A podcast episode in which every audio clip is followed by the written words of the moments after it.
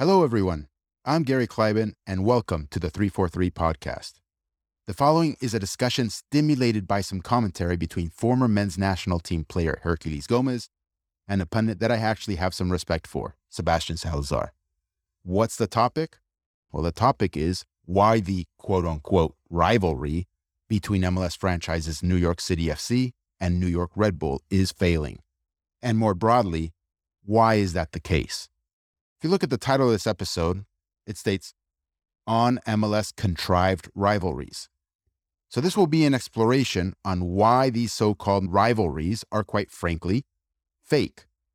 First off, there's a little talk of attendance at stadiums, because after all, if it's a rivalry, usually attendance is a metric used as a proxy. Now, that does not mean if a stadium is full, then it is indeed a rivalry. But it can mean that if a stadium isn't full, especially in this particular case, more than half empty, that there is no rivalry here. So you get the full context. You'll also hear the exchange between Herc and Sebi. I think they get it, but it's kind of weird how they dance around the elephant in the room, namely promotion and relegation. You'll see what I mean. There's a few other things Terry and I touch on here. One, the misguided and convenient notion to think one needs a hundred years to develop an authentic rivalry. Two, the misguided and also quite convenient notion to think there isn't a large, strong soccer culture already present in the United States. And then three, have you heard of Chivas USA? You may have heard of Chivas USA. That was the failed attempt to capture the enormous Mexican and Mexican American soccer first communities here in Southern California. All these things are very related, guys. Now, it usually takes me a few minutes to heat up and that unfettered passion to start to flow. But man, in every one of these episodes, there's always things, these sensitive things that make one, I don't know, second guess themselves. Shit. Should I actually publish this? Shit, should I actually say this? Now, compared to what I can say, it's nothing because there are definitely things that I do not say. I've said it many times before in public. I reveal ba- basically like 5 or 10% of what I could be revealing. And it is for good reason, guys. Just like you guys at your job don't reveal 90 or 95 or 99% of what's actually going on there. But compared to what special interests don't want revealed, which would be zero, it is indeed risky, even revealing that 5% or 10% of knowledge. But fuck it. If we're depending on those making a living off MLS, or wanting to, or wanting that attention, or have been indoctrinated by that media, we'll be waiting a hundred fucking years until the smallest of inconvenient truths are told. But before we jump in, I'll do a couple minutes of ads for coaches and parents of youth players looking to solve their soccer problems. These are problems we ourselves have encountered in developing players at every level, and of course ended up solving to great effect.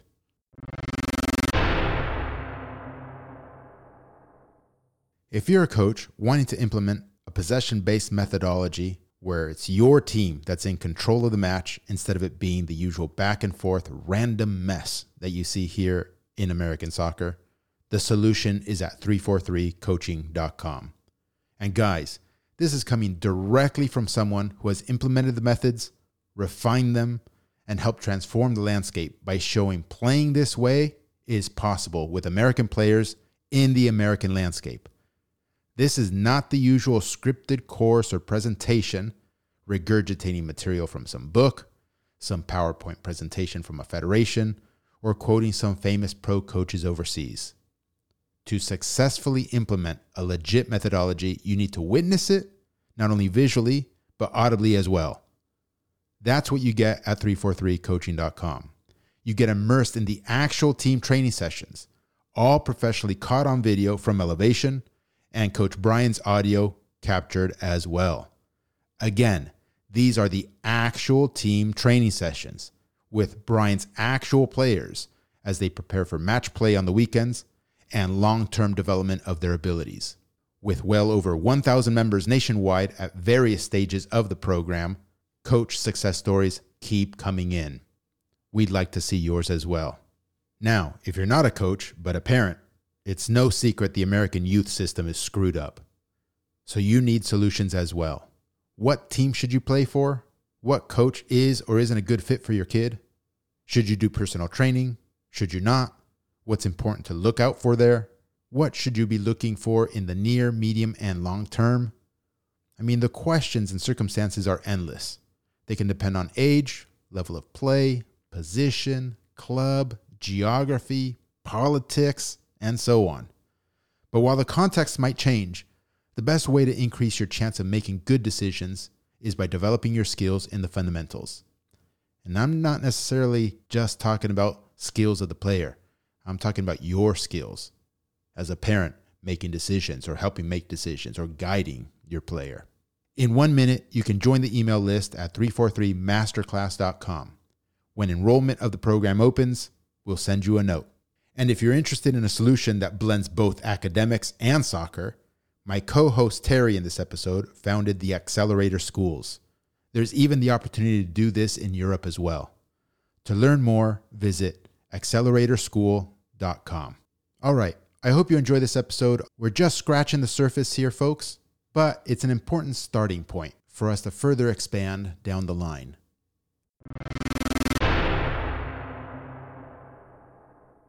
Hey, Gary. I happened to catch a segment of a Football America podcast where Herculez Gomez and Sebastian Salazar were talking, uh, lamenting really, about the perceived failure of the Hudson River Derby. For those not familiar with that term, this rivalry, or derby as the Brits call it when the two teams are from the same city, is between New York City FC and the Red Bulls. And as the uh, two were discussing the attributes of the failing, like the lack of fans in the stadium and the lack of a real rivalry atmosphere, it reminded me of something you said, Gary, in our last podcast about there being so many games in the US that are just meaningless with both teams having nothing substantial to play for. I think that was prescient regarding, you know, this failing rivalry and very relevant to our ongoing pro rel discussion. In this case in particular, at the time of me catching the Football America podcast, both of the teams were not in the top seven um, out of 14 that will make the MLS playoffs. So competitively, maybe there was not much to play for. What I also thought was interesting in their discussion were some of the reasons why they think the rivalry is failing. They talked about the heavy-handedness of you know, MLS pushing the rivalry before it really had the chance to grow organically. I think, like most heated rivalries in, in all of sports, really. Among the other reasons that I hope we talk about today, they talked about the nature of the ownership of the teams and how corporate it is. And, and many of these issues are really pro rel issues. Herculez and, and Seb were all around the topic without really mentioning it directly. So let's uh, do it for them and explore some of those reasons and how they relate. This is great. I I went through the all your notes and yeah. I found them very good to the point where I, I there's certainly a podcast episode here. I don't know if we're going to be able to whip out a quality episode in this one take, Terry, at least myself, because while I was reading your notes, a whole bunch of good questions popped into my head with respect to digging a little bit further, doing a little bit more research. For instance, you cited some attendance numbers. So, one natural thing that comes to mind is historically, many people who aren't on the MLS and Kool Aid have done some research and have found that what is reported attendance isn't actual attendance. And so, that's a curiosity that I've always wanted to follow up with. So, just to keep the numbers nice and round and simple, if an MLS franchise says that there was 15,000 uh, in attendance, the reality may have been that there were 10 or eight even. And there's some sort of thing with respect to, or some technicality, which is quite convenient, where they say, oh no, it's tickets distributed that are always reported as attendance, which is really odd. I mean, especially in today's day and age where everything is electronically tracked, you know exactly how many people went through the turnstiles. So I don't know why the actual number isn't reported. So I, I would love for us to dig a little bit deeper and figure out what's the real story there and have us be the ones to kind of break it's not news, right? But break that break that and put, give it out to the public because I don't think it's being done or at least not being done well. So that was one thought. I don't know if you have a follow up to to that one comment. I do on that. So you're right. I've read before, and I'll look into it further, that there are comp tickets and a lot of freebies issued that count to the attendance, whether they show up or not, and a lot of them don't. In this case, the actual attendance number on the MLS website was 18,613. But I'll look and see if I can find out how many actually were sitting in the seats because they described it at 18 out of a capacity of 25 for a, a, regular game, it's not too bad, but for a proposed rivalry or derby, that's just not cutting it. And that was part of it. So I'll look at that. So, uh, any other questions you had? I'll look into those if you just let me know what they are. No, and I agree with you that 18 out of a supposed 25,000 capacity is quite well for a regular season game. In my opinion, anywhere in the world, it's like, oh, 18,000 people, that's pretty good. But the key is what you said. It's supposed to be a rivalry. It's supposed to be a derby. And if you go to any derby in the world, that's a packed house. Um, and so I'm curious now because I actually didn't listen to the video clip that you're referring to with respect to Herculez Gomez and Sebastian. Um, yeah. So I just clicked on the link now. I don't know if I play this, if you'll be able to hear it as well. Let me let's do an experiment, okay? Yeah, click sure. on this thing. Did it really have that big of a relevance? Yeah, yeah. Go back, go back to the early days. The, the first year they had this, I believe they had a sellout at Red Bull Arena. They had that. Not- do you hear that, Terry? Very well, yes. Oh, awesome. Okay, I'll keep going. Announced attendance of 25,000. The first game between these two at Yankee Stadium, an announced attendance circa 48,000. So yes, at one point, at one point, this rivalry was hot and drew drew a big crowd in, in and around New York. Okay, let, let me rephrase this. At any point, was it ever like an LAFC, LA Galaxy? What is it? Was it ever like a Seattle versus Portland, or even a Montreal? It was on its way to it. Montreal versus TFC. Fine fine. You you've got a you've got an yearning in your heart for New York to be relevant. And I don't remember it ever being relevant for Major League Soccer. In, in fact, I don't even know. And you think that's okay? I don't even know if it matters, Seb. Uh, let's look at the relevant cities to date in, in North America. What do you have? You've got two New York teams, two LA teams. You've got a Chicago, Houston, right? Mm-hmm. Maybe a Toronto, if you will. What are the cities? I don't know. Throw out a big city. Here's Houston. Dallas. Okay. How many are playoff bound right now? One, the LA Galaxy. So eh, eh, I don't really know if it matters. I know what you're saying, and it's sad when you see this this New York versus New York rivalry because you want to make something of it. But but this is the this is the big, I guess, knock on Major League Soccer is fabricating these rivalries before they're even rivalries. See, I don't know that this is fabricated. Again, I think you can go back to the very beginnings and see that there was a lot of potential here. To me, this screams of ownership that is just let something go to waste. New York is not a market, Herc, that Major League Soccer can let fail. And that's what's happening now. New York City FC is failing. New York Red Bulls are failing. This is your rivalry game, and the stadium is more than half empty. That's not good enough. And this is why when we talk about MLS having a stranglehold on first division status, you can look at a city like New York and say, is this actually what's best for American soccer? Because if that's MLS best effort in New York, simply put, Herc, it's not getting the job done. They are not maximizing the soccer market that New York is. You know, Terry, okay, so if you don't mind, something else came to mind here as a possibility. New York, historically speaking, I haven't been there in a while. I visited maybe six years ago or so, and I think it's still true, is like the preeminent melting pot of the United States. We could talk about Florida and a lot of the Latino immigrants there, but New York, uh, you you name a European country or community or culture, and it's there. It exists. And and with that in mind, without being derogatory here or anything, but those I think are sophisticated football people or more sophisticated football people. They can't put, you know, pull the wool over their eyes when it comes to football. So when at Major League Soccer just helicopters in a franchise and there is no organic growth, there's nothing whatsoever. Uh, there is no stated set of values uh, that were grown or anything with respect to the clubs themselves because they aren't clubs, they're franchises.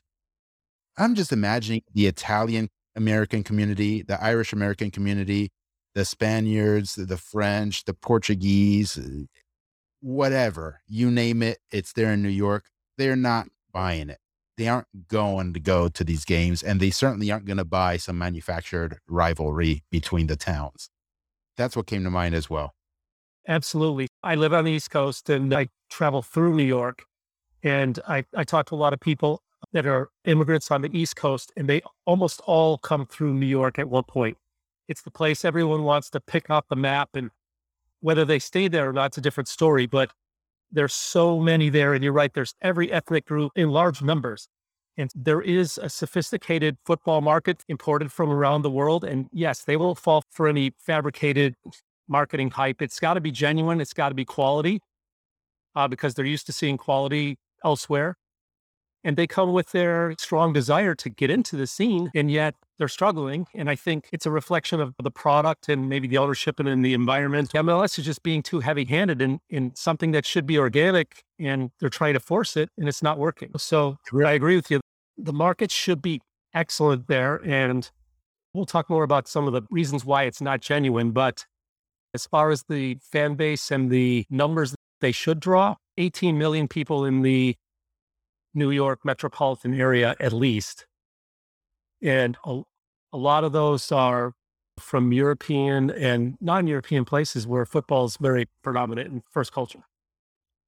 Yeah. It also reminds me of the Chivas USA days. Here we go again, from my perspective, the league trying to helicopter in.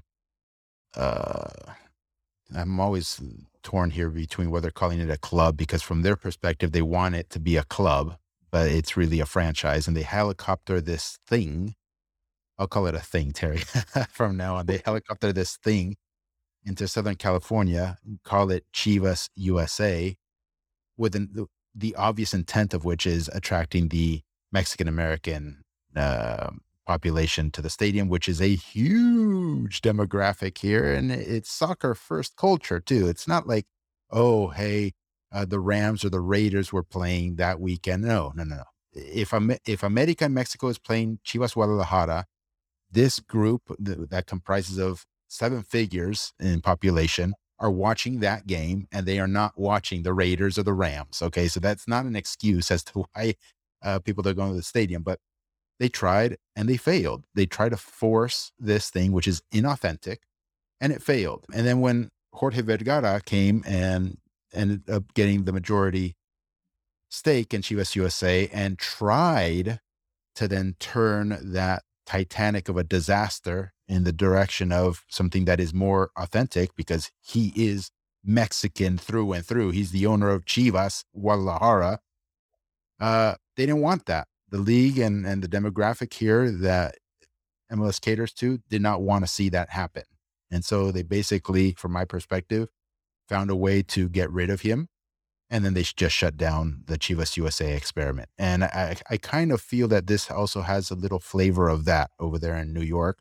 They want to, you know, tap obviously that huge football first demographic that I'm certain exists and is very strong and very healthy there, but it's just not happening, which is quite interesting because I saw some of your notes there again talking about the other sports competing for attention, whether it be baseball or hockey or basketball or whatever. But we're talking about a soccer first culture that is large in number and quite rabid in New York, and they are rejecting this. They, if it was real, they are not going to care about the New York Jets or the Mets or, or the the Islanders or whatever else is out there, okay, or the Red Devils. They're going to go and watch football if they actually had a product that they can relate to and actually can adopt. Um, I don't know some sentimental value. I mean, uh, attach their emotions to Terry, and these franchises don't they don't hook you from an emotional perspective. I think MLS the, has a culture eh, whereby they view the sport, like many of the other sports here in the States, as just pure entertainment. And they think that if they can just offer entertainment in soccer, that the people will come. Build the entertainment and they will come. They miss that other component, the club component, which they don't seem to get, or maybe they do, they just don't care. Well, I can't really address the don't care easily, but let me go back to something you said that I, I find very interesting. And I think I've heard you say it before. It would be super interesting if in Southern California they let a Mexican group build the organization from the get go. And I can't imagine that would not be successful. It would be organically grown. And then I, I, just looked at the TV networks there, and I know the viewership on Univision and Telemundo, Estrella, Unimas is huge when Mexico's playing a game or whether there's a Mexican league game. The TV outpaces MLS, and it's I'll look and see what the ranking is, but it's up there with the other sports the you know Dodgers Lakers, et cetera, it's significant. And if they were given that chance, it would be a beautiful experiment. And you would think if it wasn't such an exclusive club, MLS would try it. Just as an experiment, let's try it and see if it works, because I think that would be a dunk. And then in in New York, and I can tell you all the way up to Boston, I go there quite frequently and I love to eat at the North End. It's as authentic Italian food as you can get. If there was a local Italian team in the North End, they would sell and they would have a following. It's just when you're there, you're like, how could you deny this? You're surrounded in this culture that might as well be Italy, and they're all speaking Italian and with Italian accents to you, and the food is outstanding. And it's concentrated, and that's just one. Boston's not anywhere near the population of New York, and New York's got those pockets too and they would gravitate towards this organically grown set. And there could be, again, 15 ethnic teams in New York, the neighborhoods that would bond together, and the population is so high there compared to, I don't know, we've got a Hispanic population in, in Raleigh, but the, the density is not there to have that experiment done in North Carolina. However, they would jump on the bandwagon and be fans of, even from California, they would draw an audience here. I'm sure of it. Yeah, they don't want it, Terry, is the bottom line. They don't want outside cultures to own anything and be able to build anything. It's only their one singular monolithic culture is allowed to own or have control. Okay, sure. They'll allow Mexican to be an owner in a franchise, perhaps, uh, even maybe a majority owner in a particular franchise, perhaps or an Italian or an Irishman or a Brazilian, whatever, sure. So long as majority ownership of the entire enchilada is theirs, you see? And by the way, just because they allow maybe somebody like Jorge Vergara again own a particular franchise, it doesn't mean that that particular owner can do whatever they want with the franchise. They have to abide by the values and and rules and everything else that comes with being a satellite uh, little outlet of the big business, which is MLS itself. So you actually aren't an owner in the truest sense of the word. Uh, your hands are completely tied. You can't build it as you want to build it. You have to build it the way within the boundaries that they set forth to you. So that's one thing. They don't want it, Terry. Okay. Now, now franchise. Yes. Yeah. So, so, and you might hear some excuses here or there with people. Oh, well, um, it takes a lot of money. You need billionaires. Well, stop. Okay. The ethnic groups that exist all across the country, if we're talking specifically New York in this case or in Southern California, people have money, Terry. People have money. Um, Mexican Mexicans have money. Uh, Italians have money. Uh, Russians have money. People have money. Um, that's not an obstacle uh, for any of these cultures or ethnic groups to start their own thing and be successful at it and be able to operate it at the highest levels. That's not the issue. And then, secondly, you said it'd be interesting to see the experiment happen. Well, they are kind of going to conduct an experiment, Terry. First off, there are data points when Mexican teams come here to the United States and play a game, especially if it's a competitive game against MLS franchises or something, uh, CONCACAF Champions League games. Maybe this is something that you can help me look up as well. Our, our attendance figures where it's a Mexican club versus an MLS uh, franchise, what those numbers look like in the Mexican dense areas here in the States. So if they play like the LA Galaxy, right? Or if they play LAFC or, or something like that, if they're going to go play Toronto or something, maybe the numbers are quite different. But the stadiums get filled. And it's not an accident that the national team of Mexico plays most or so many other games here in the States uh, because the United States and MLS knows that the stadium is going to get full. The Rose Bowl is going to get full. The Coliseum will get full. You'll get north of 50,000 people in attendance guaranteed. Again, we should do our homework and research, but I think generally this is correct. And I'm getting to your experiment, Terry, because as you well know, it was announced not too long ago that Liga MX and MLS are launching this new league here between uh, their clubs. And I think, I mean, both are obviously going to benefit from this, but there's your experiment. You're going to have competitive games where you have America, Guadalajara, Cruz Azul, Tigres, whoever it is, come and play, and you're going to see the attendance figures uh, skyrocket for those particular matches.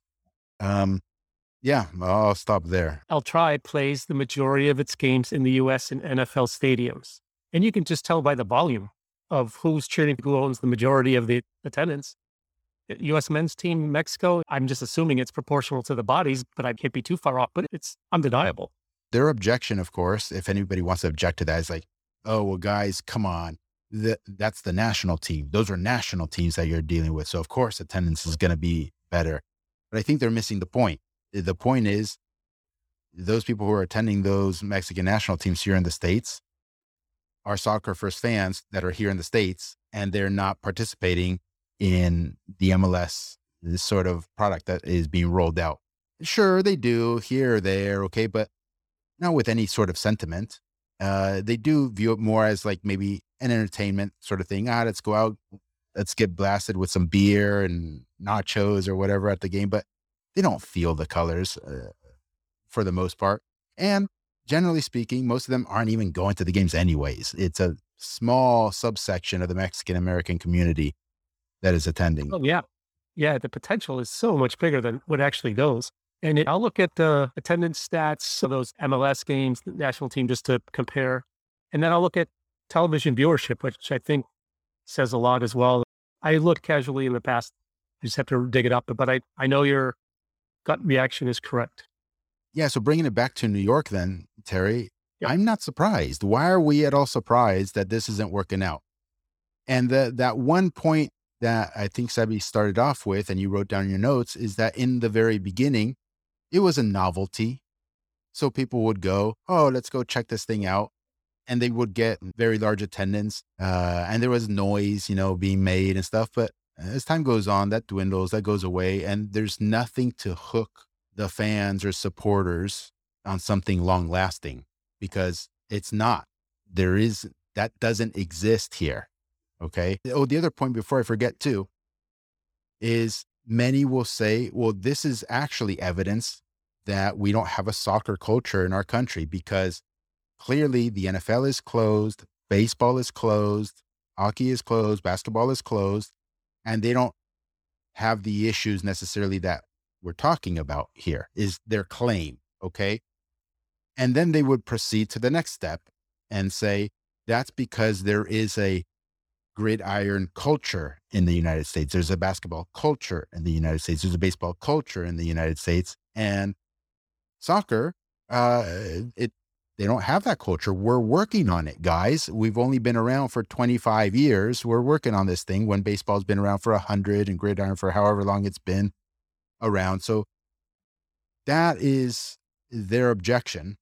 And I can understand where they're coming from. Wait, uh, yeah. no, no, no. I'll offer this as evidence. There's been talk lately about the TV rights for the Premier League in the US. And you see a number from two to three billion dollars. There is a soccer culture here. There's that, and they want something that they can claim is theirs, that something that they can latch onto. So I understand their logic trail. Okay, it makes sense, but it only makes sense if they don't see the full picture. And the full picture is you're only talking about a small slice of American soccer fandom, not American soccer fandom, soccer fandom in the United States. You're only looking at a small slice. You're looking at the slice that is MLS, and that's it. And you're discarding all the other people who are soccer first cultures in our country who ignore MLS. and you just discard them. That's what they do. They don't think those people exist for some reason, Terry, even though there's a, a mountain of evidence suggesting that those people are in this country. They're soccer rabid, they're soccer hungry. They're just not represented because they can't grow their own clubs. They can't grow things in their own cities to be represented. So, why me as an Italian American, for instance, or let's be real, an Argentine American? Okay, there's no Argentinian or South American slash Latino because it doesn't have to be Argentinian. It could just be like there could be a club here locally in Southern California that's owned operated by people with that South American culture, but authentic, that they are from there or they were first generation here, whatever. And they have the same views that I have, right? And they express themselves on the sidelines, if it's the coach or the technical staff, the way that I relate to, the way that I want to see my club uh, behave. And the players that they acquire and get, or, you know, they prefer the type of player that plays that style of football. Okay, so I relate to that too. And then the owner comes on TV or um, whenever they do press conferences and they speak their minds the way that I speak my mind and my culture speaks uh, uh, their minds. And it's not, yeah, you, you understand what I'm getting at here. That could exist here. And then I bet you, I bet I would be get hooked to that club. I really would. I'd get hooked to it. And people like me would get hooked to it because they represent me. They speak, or I speak through them. They are a proxy for my social, political, economic, cultural views. Maybe not 100%, but certainly to a, a, greater degree of alignment than what currently exists here. And what currently exists, if we're talking about me specifically, is the Galaxy and LAFC, and they do not represent my my values. Um, no, we're not aligned. And so that's really what people are missing here when they have this debate. And and there is a soccer culture here. We're not allowed to represent ourselves. We're not allowed to have others represent us. And we can't build. We're handcuffed. We basically either have to accept their product or not participate. That is the issue here. You either accept MLS and what they're put, putting on display, or you just don't participate. Sorry. Yeah, you've got no choice, which is awful. There's not just a soccer culture. Every ethnic soccer culture in enough population in the United States, maybe unlike anywhere else, could put that salad together. And it doesn't have to go through the blender and make mush. It can be discreet and survive on its own. And I have no doubt that would that would be attractive. It would flourish.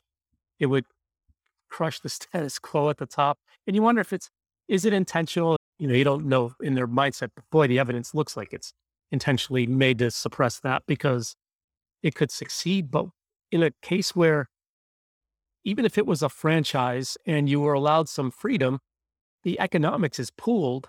So it would be good for the group if they did that and it succeeded and, or at least tried it. And maybe it succeeded once and they go, oh shit, we can't do this they'll take over the whole place. And all right, at least one place would succeed a little bit, and it would be refreshing to see. I don't know. It, it's it's it's like, a curiosity. It's a curiosity of mine too. But I would speculate. Let me give you the. Let me offer you the following scenario. Let's say they did that experiment. Okay, Gary, you say that there's all this Latino American thing going on down there in Southern California. Fine. You and your investor group, you know, billionaires or whatever, we're going to give you the green light. Go off and build there's going to come a time and almost upon launch or even pre launch, okay, where our club is going to say or do things that are going to be looked at as unsavory by the monolithic culture that dominates the game here. And then, even before we get off the ground, they'll want to shut it down. There's going to be issues, and and the league will have no choice, right? The conglomerate will have no choice but to say, "Oh, sorry, yeah, we don't subscribe to I don't know what it is." Uh, Let's make it simple. We don't. We I, I we don't, Spanish. We don't subscribe. Yeah, we don't subscribe to you only. You know, holding press conferences in Spanish or making Spanish the the priority. That might be a problem already because they'll the people claim, go crazy. They'll start claiming like uh, discrimination if I only speak Spanish when I can speak English, or if it came out that maybe I'm looking for a Spanish speaking coach, right? And so, well, what do you mean Spanish discrimination? You should get the best person for the job, even though U.S. soccer, and there was a little bit of a stink, but they put brushed it under the rug. You remember when they were looking for the next national team coach after Jurgen Klinsmann? Eh, there was a, a, a requirement that it had to be an English speaking first coach uh, for the job. So there's a symmetry to this, but the asymmetry comes in and who controls the game. And they control the game. So if I'm looking for a Spanish speaking coach, maybe that shuts us down already. If that were to come to light, or if I just openly said it, or my investors said it, or whatever.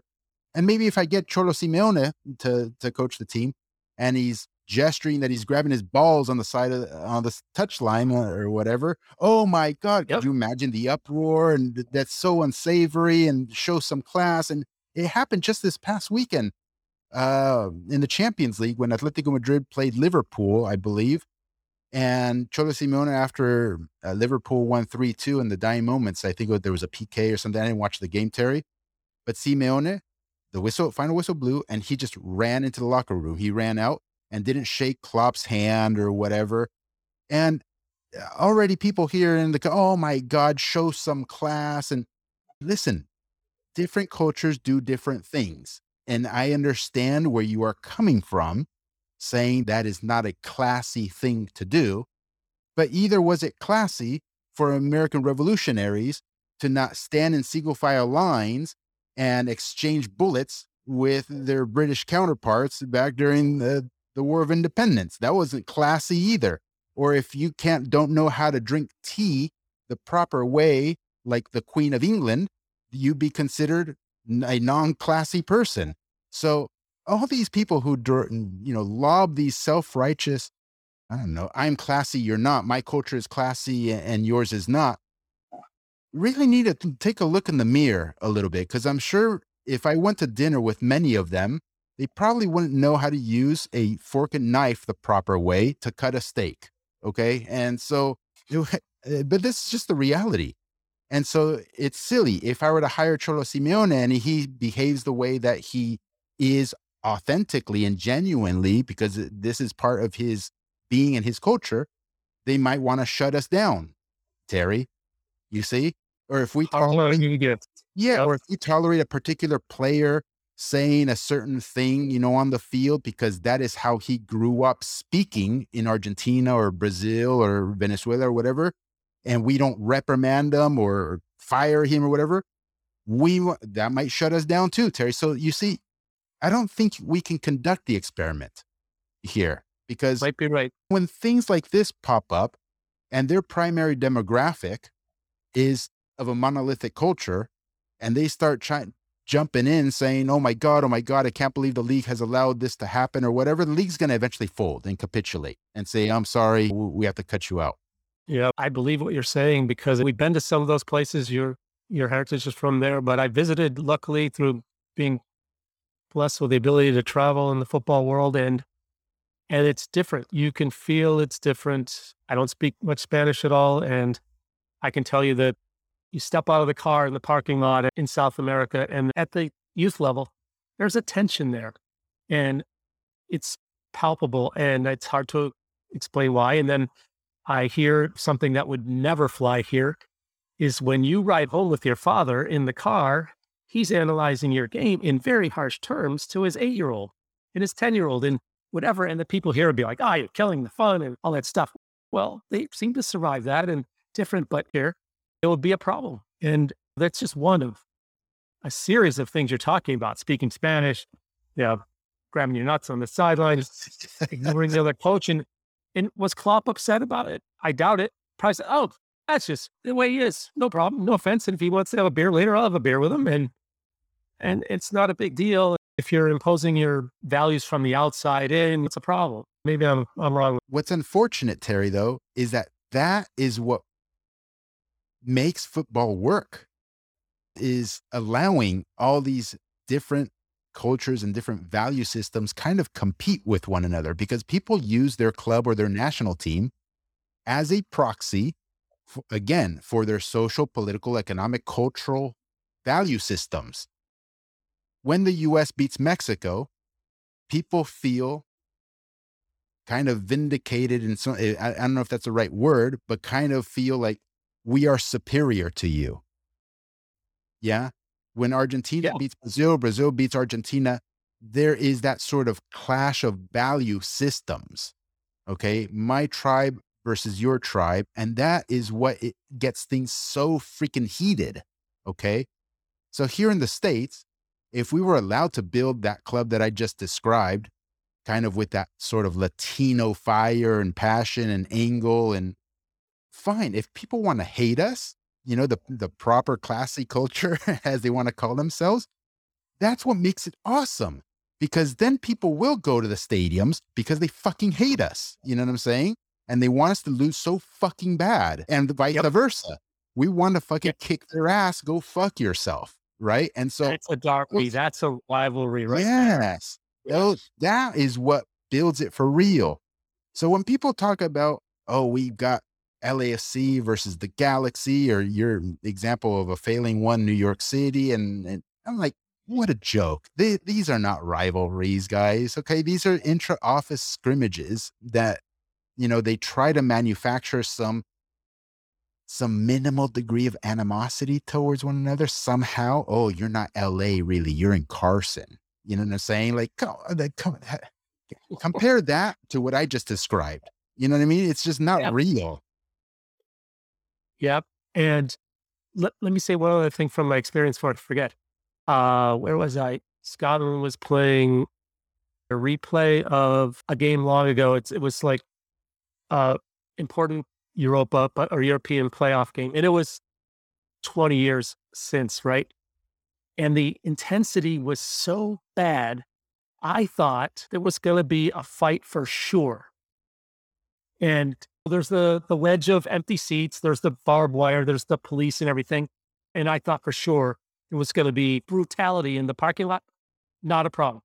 As much as the language was horrible, the gestures and everything during the game they went outside and everyone's looking at how to get to the public transportation. No problem.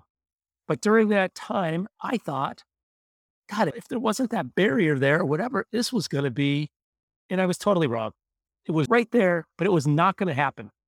And I didn't know that, but I was worried about, all right, how am I going to get out of here with my two kids under supervision and in safety? That crossed my mind.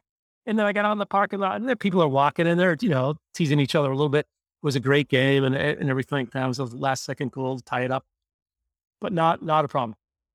And if they would have played the next night, it would have been up to fever pitch again during the game and yeah. off to the mutual neutral corners to celebrate after the game. And it was it was okay. And I, I had to live through that to to believe it.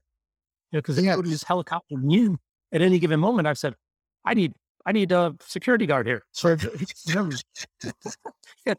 it's totally naive and stupid, but I learned it was fun. And I look back at it now, ah, oh, I'd go to that game in a heartbeat again. Heartbeat. And there might be outbreaks here or there across the world that where incidents happen, violence, but that happens in, in everything, Terry. It's just the news here. Try, you know, this more. Oh, they try to blow it completely out of proportion. And then all yep. of a sudden, it's just another method to clamp down even further on all of us and what it is we can say, can't say. I mean, yeah, I don't have to go any further than that. But the other thing I wanted to mention is after everything we've just described as to how the intensity of a real rivalry um, manifests itself and why it manifests itself, uh, it's a clash of cultures, a clash of tribes.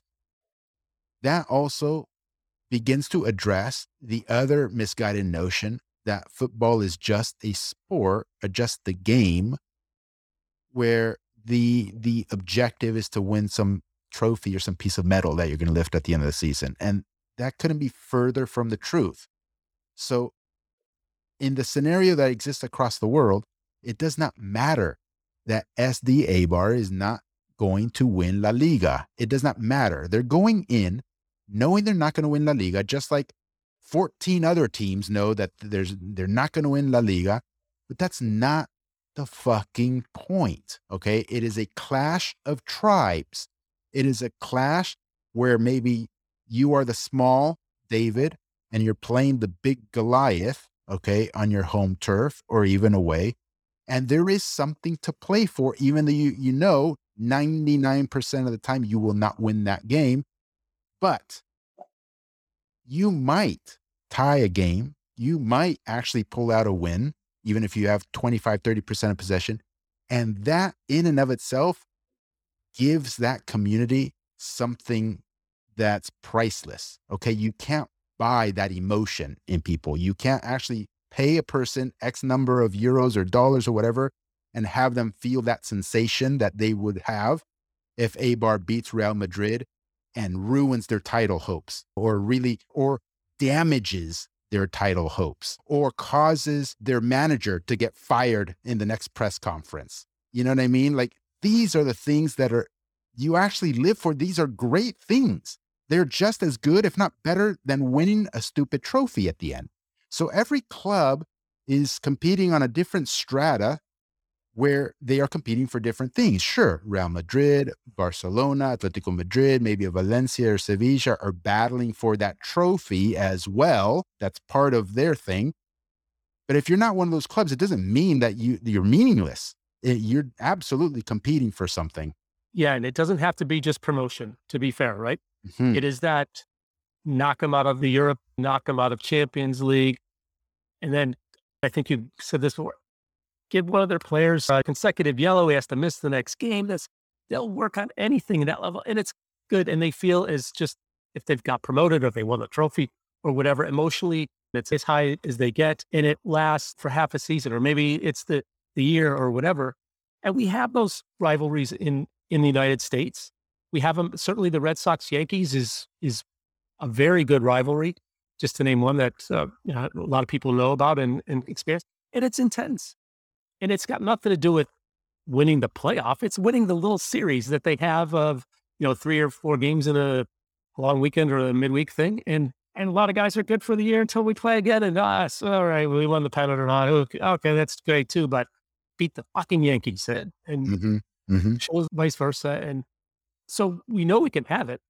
It's just that that situation was, I would wager that it was organically developed over you know 120 years of baseball or whatever yeah. it is, but it's, it's more than that now. But that's that's something different than MLS branding this a rivalry before they play the first game or the, they're into the third game or the fourth game in the series. That's not enough to grow the hatred that's required for these rivalries. But the conversation that was in the recording raised a good thing. Portland, Seattle. I haven't been there, but uh, I look at it. It looks like one. I've been to Portland versus Seattle, and it's definitely yeah. a lot better than the other ones, but it's yeah. it's nothing compared to what we've just finished describing that exists across the world. It's still very clean, innocuous. I'm trying to think of all the synonyms that, that are applicable, relatively speaking, here. Um, yeah, it's benign, really. Yeah, benign, benign. Uh huh. Yeah. So and so yeah, Yankees, Red Sox, like you've been saying, 100, 125 years. But see, that is their argument, though, Terry. Right to maintain the status quo, that is their argument. Oh, so basically, they want they also want the green light from the American public to be on the 120 year plan. So MLS is on the 120 year plan, so that my great grandkids end up having that sort of r- uh, rivalry because they were born into something that already existed. And I'm sorry, but that's not okay. Um, we need an open system. For sure. Let me circle back on a thing we just touched on briefly, but I want you to uh, expound on. So the ownership in these cases, uh, in this New York Derby, uh, they're foreign owned, uh, for lack of a better term, but they're big conglomerate owned where their American teams are not their main interest. For example, New York City FC's ownership is uh, 80% City Football Group and 20% Yankee Global Enterprises, who owns the Yankees. So if you're going to be a entity in that organization superset, and you're in there with the Yankees, you are a flea on the dog. I'd like your take on that. And just to be, let's see, Red Bulls are owned obviously by Red Bull GmbH. They're headquartered in Austria. They own stakes in RB Leipzig, RB Salzburg, RB Brazil, RB Bragantino, RB Ghana, and then FC Liefering, it's the Salzburg feeder clubs. Can you develop the culture that you want with an ownership that is so far removed from the local, even physical stadium? And another part of the conversation, New York teams don't even play in New York, they play in New Jersey, et cetera. But let's talk about the ownership and, and whether that is just an impossible situation to grow what we want with the caveat that City Football Group owns a pretty damn good franchise over in Europe. The question comes up to my mind is what is too corporate? What is too corporate? Certainly there's a spectrum from being wholly organic, community owned, built from scratch, bootstrapped your way up sort of thing on one end. And then, then on the other end is perhaps what you've just described a, a super corporate sort of entity that helicopters in a Walmart into your neighborhood or something. So how how how much of a warm fuzzy is the community going to get with the helicoptered Walmart versus Jim and and Joanne's uh, market on the corner that's been there 30 years and and have grown it from from the ground floor. So that's the spectrum, right? And somewhere and everything lies in, in between. I don't know. But when it comes to the success of the club and it if we're talking about attendance, if we're talking about competing on the sporting side of the equation, um, I mean, nowadays, Terry, the way I'm seeing football being very corporatized everywhere across the world, there are plenty of examples where it works. I do see, like, I mean, take Roman Abramovich, who bought Chelsea, I think in like 2003 or so. Here comes this Russian oil oligarch and has billions, right, in his portfolio outside of football, buys the football club. And I would I would wager that Chelsea, its fans, its supporters, its community, its city is doing quite well. Now, it it's not a known, he's not a no, known corporate brand like a Red Bull or a City Football Group, but nonetheless, I would think that they're basically the same thing. It's just maybe that Roman Abramovich, it seems from the outside, because I'm not there, that he's intimately connected with the day to day operations of the club. And maybe that might be the distinguishing factor because he himself is part of the Chelsea brand now. And he himself shows his face to the supporters and speaks and gives opinions and does all these sorts of things. So there's a connection to the top of the pyramid. And maybe that's the difference, Terry. I don't know with say like a Red Bull or City Football Group, or who, who owns City Football Group? I don't know those guys or that guy, and I never heard them speak. I'm sure they do, but you, it's not Roman Abramovich. And the same with and same with uh, Red Bull. But I would say like all the big clubs everywhere, it's very corporatized. Terry, but they're not having, I mean, there are tensions, right? The Arsenal has tensions with the supporter groups and the club ever since Arsene Wenger left and the American owners. Yeah. Uh, can you same with Manchester United or whatever? There are growing tensions, but it can be done. Um, I don't know how to answer your well, question, to be honest. Mentioned something that's interesting of your example is there's a name to that one story, and then there's a corporate identity to the other where you don't have a name. A big corporation's got no no definition, no personality reflected. And then here you're talking about a guy who's, I don't know how many coaches he went through, but personally, to do that, he's got to be tied to the game. And he's like, damn it, they're not playing the way I want. He's out. They're not winning like I want. He's out. That's more of your organic culture. And then he's taking over a team that's had decades and decades and decades of building up a culture. So he's inheriting one as opposed to starting a new franchise in the MLS and nobody knows anything. There's no history et cetera, et cetera. And let's think in MLS, do we have a flamboyant owner? I don't think so. I think they're all invisible.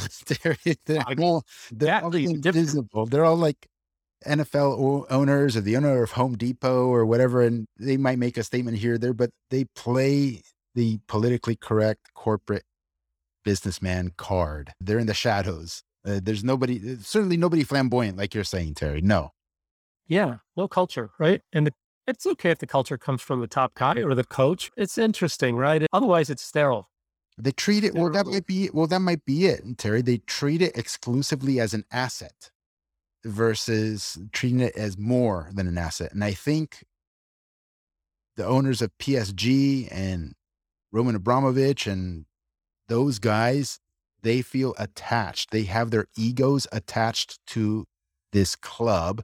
Uh, they use the club as an expression of themselves. And so it's quite different in that regard than just treating it as an asset. They don't, and the evidence is in that they probably they don't care if they lose a billion dollars on this thing. I think Steven Szymanski, who wrote, what did he write again? Oh gosh, can you look that up, Terry? Steven Szymanski. Yeah. I probably have to go in a little bit too, and we can pick this up later if that's okay. Steven Szymanski.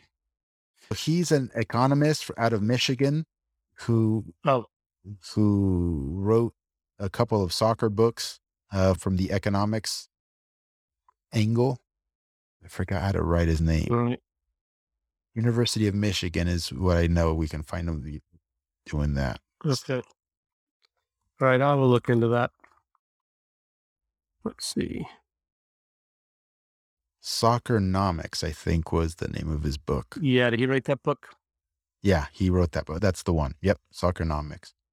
Um, anyways, I, I, I kind of perused through the book. I never really, really gave it a good read. And I've just seen little blips here and there. But I think he makes the argument or the case with data that many of these clubs are like the playthings or play toys of the ultra, ultra wealthy. And that's why it probably has a personality, Terry, like you're saying, instead of some corporation just coming in, Amazon, like we were talking about last time, Amazon just buying a franchise here and they're going to call it Amazon, North Carolina Amazons or whatever. You're right. He did write Soccernomics. So uh, that is your guy. Shoot, I'm thinking. Anyways, that was a, that was a pretty poor segment on on my part, anyways, with respect to the corporate. But yeah, yeah I, I, I'm I'm not exactly sure whether or how big of an influence it is on New York City FC or Red Bull New York that they are corporate owned and hence it is or isn't working. I, am not. I'm not sure. Uh, I, I would argue. Yeah, well, that, I would argue, Terry, if I had to argue, it's all our previous download instead of it that being the reason why it fails and there is no rivalry and attendance is down and I just happen to be, yeah. I just happen to think it's, well, that's what MLS is. So. Okay. Let's finish on this one question I've been meaning to ask you. So what if this MLS success is just a house of cards uh, or does something come out that's sustainable, that's likable, surviving because your artificial scarcity that you've talked about and the fact that they can expand and create that buzz over the new MLS team. But who's doing well five years later? Yeah, that's that's a curious question. Obviously, uh, you know, we would need the the hard data, hard numbers to do a full blown analysis. COVID's screwing the data up a little bit right now, and I put this in the notes. We can't be fooled by increasing attendance for MLS. Well, they keep adding teams. Of course, it's likely to go up. It's the average per game.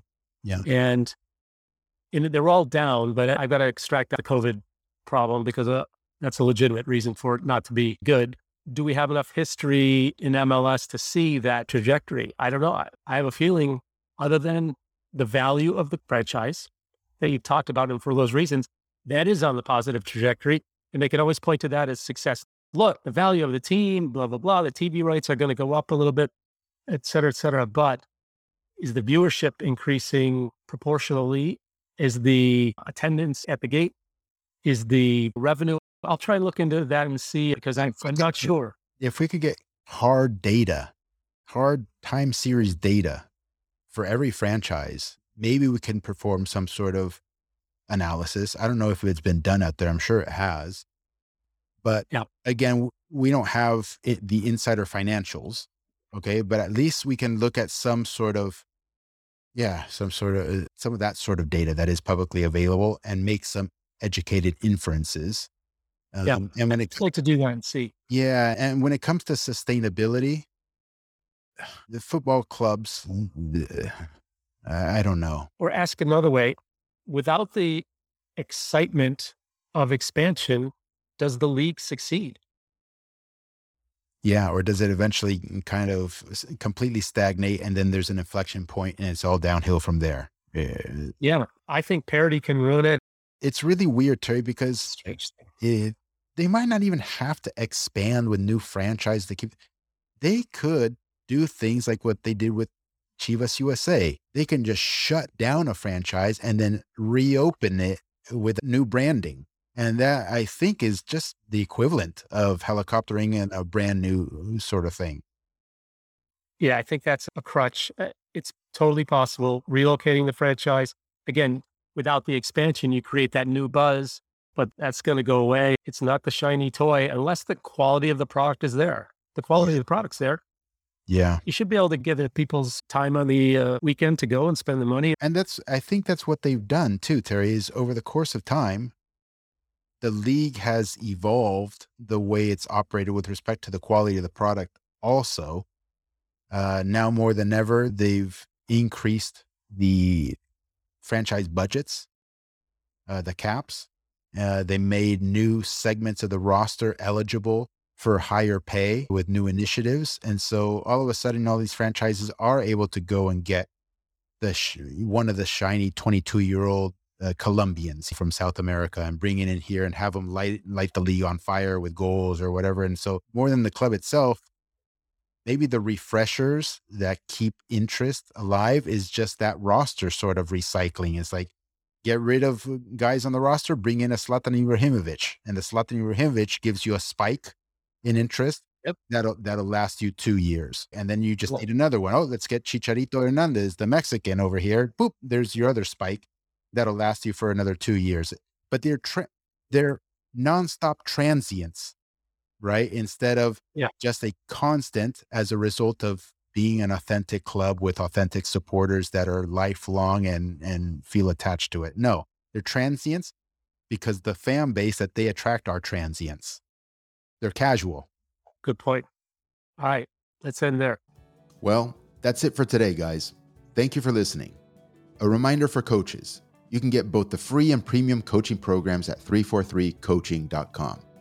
Don't let anyone tell you your teams can't win by playing dominant, possession based football while also developing individual players to the highest levels. Nonsense. We've proved it at every single level, and so have hundreds of serious member coaches across the country. Now that we've moved on to the pro level, we're delivering everything we've learned in the program. Don't wait and continue delaying getting on a proven path.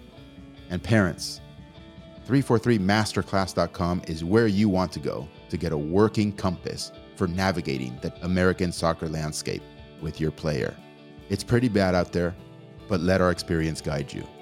And if you're interested in a solution that blends both academics and soccer, my co host Terry in this episode founded the Accelerator Schools. There's even the opportunity to do this in Europe as well. To learn more, visit acceleratorschool.com. Until next time, cheers, everyone, and keep building.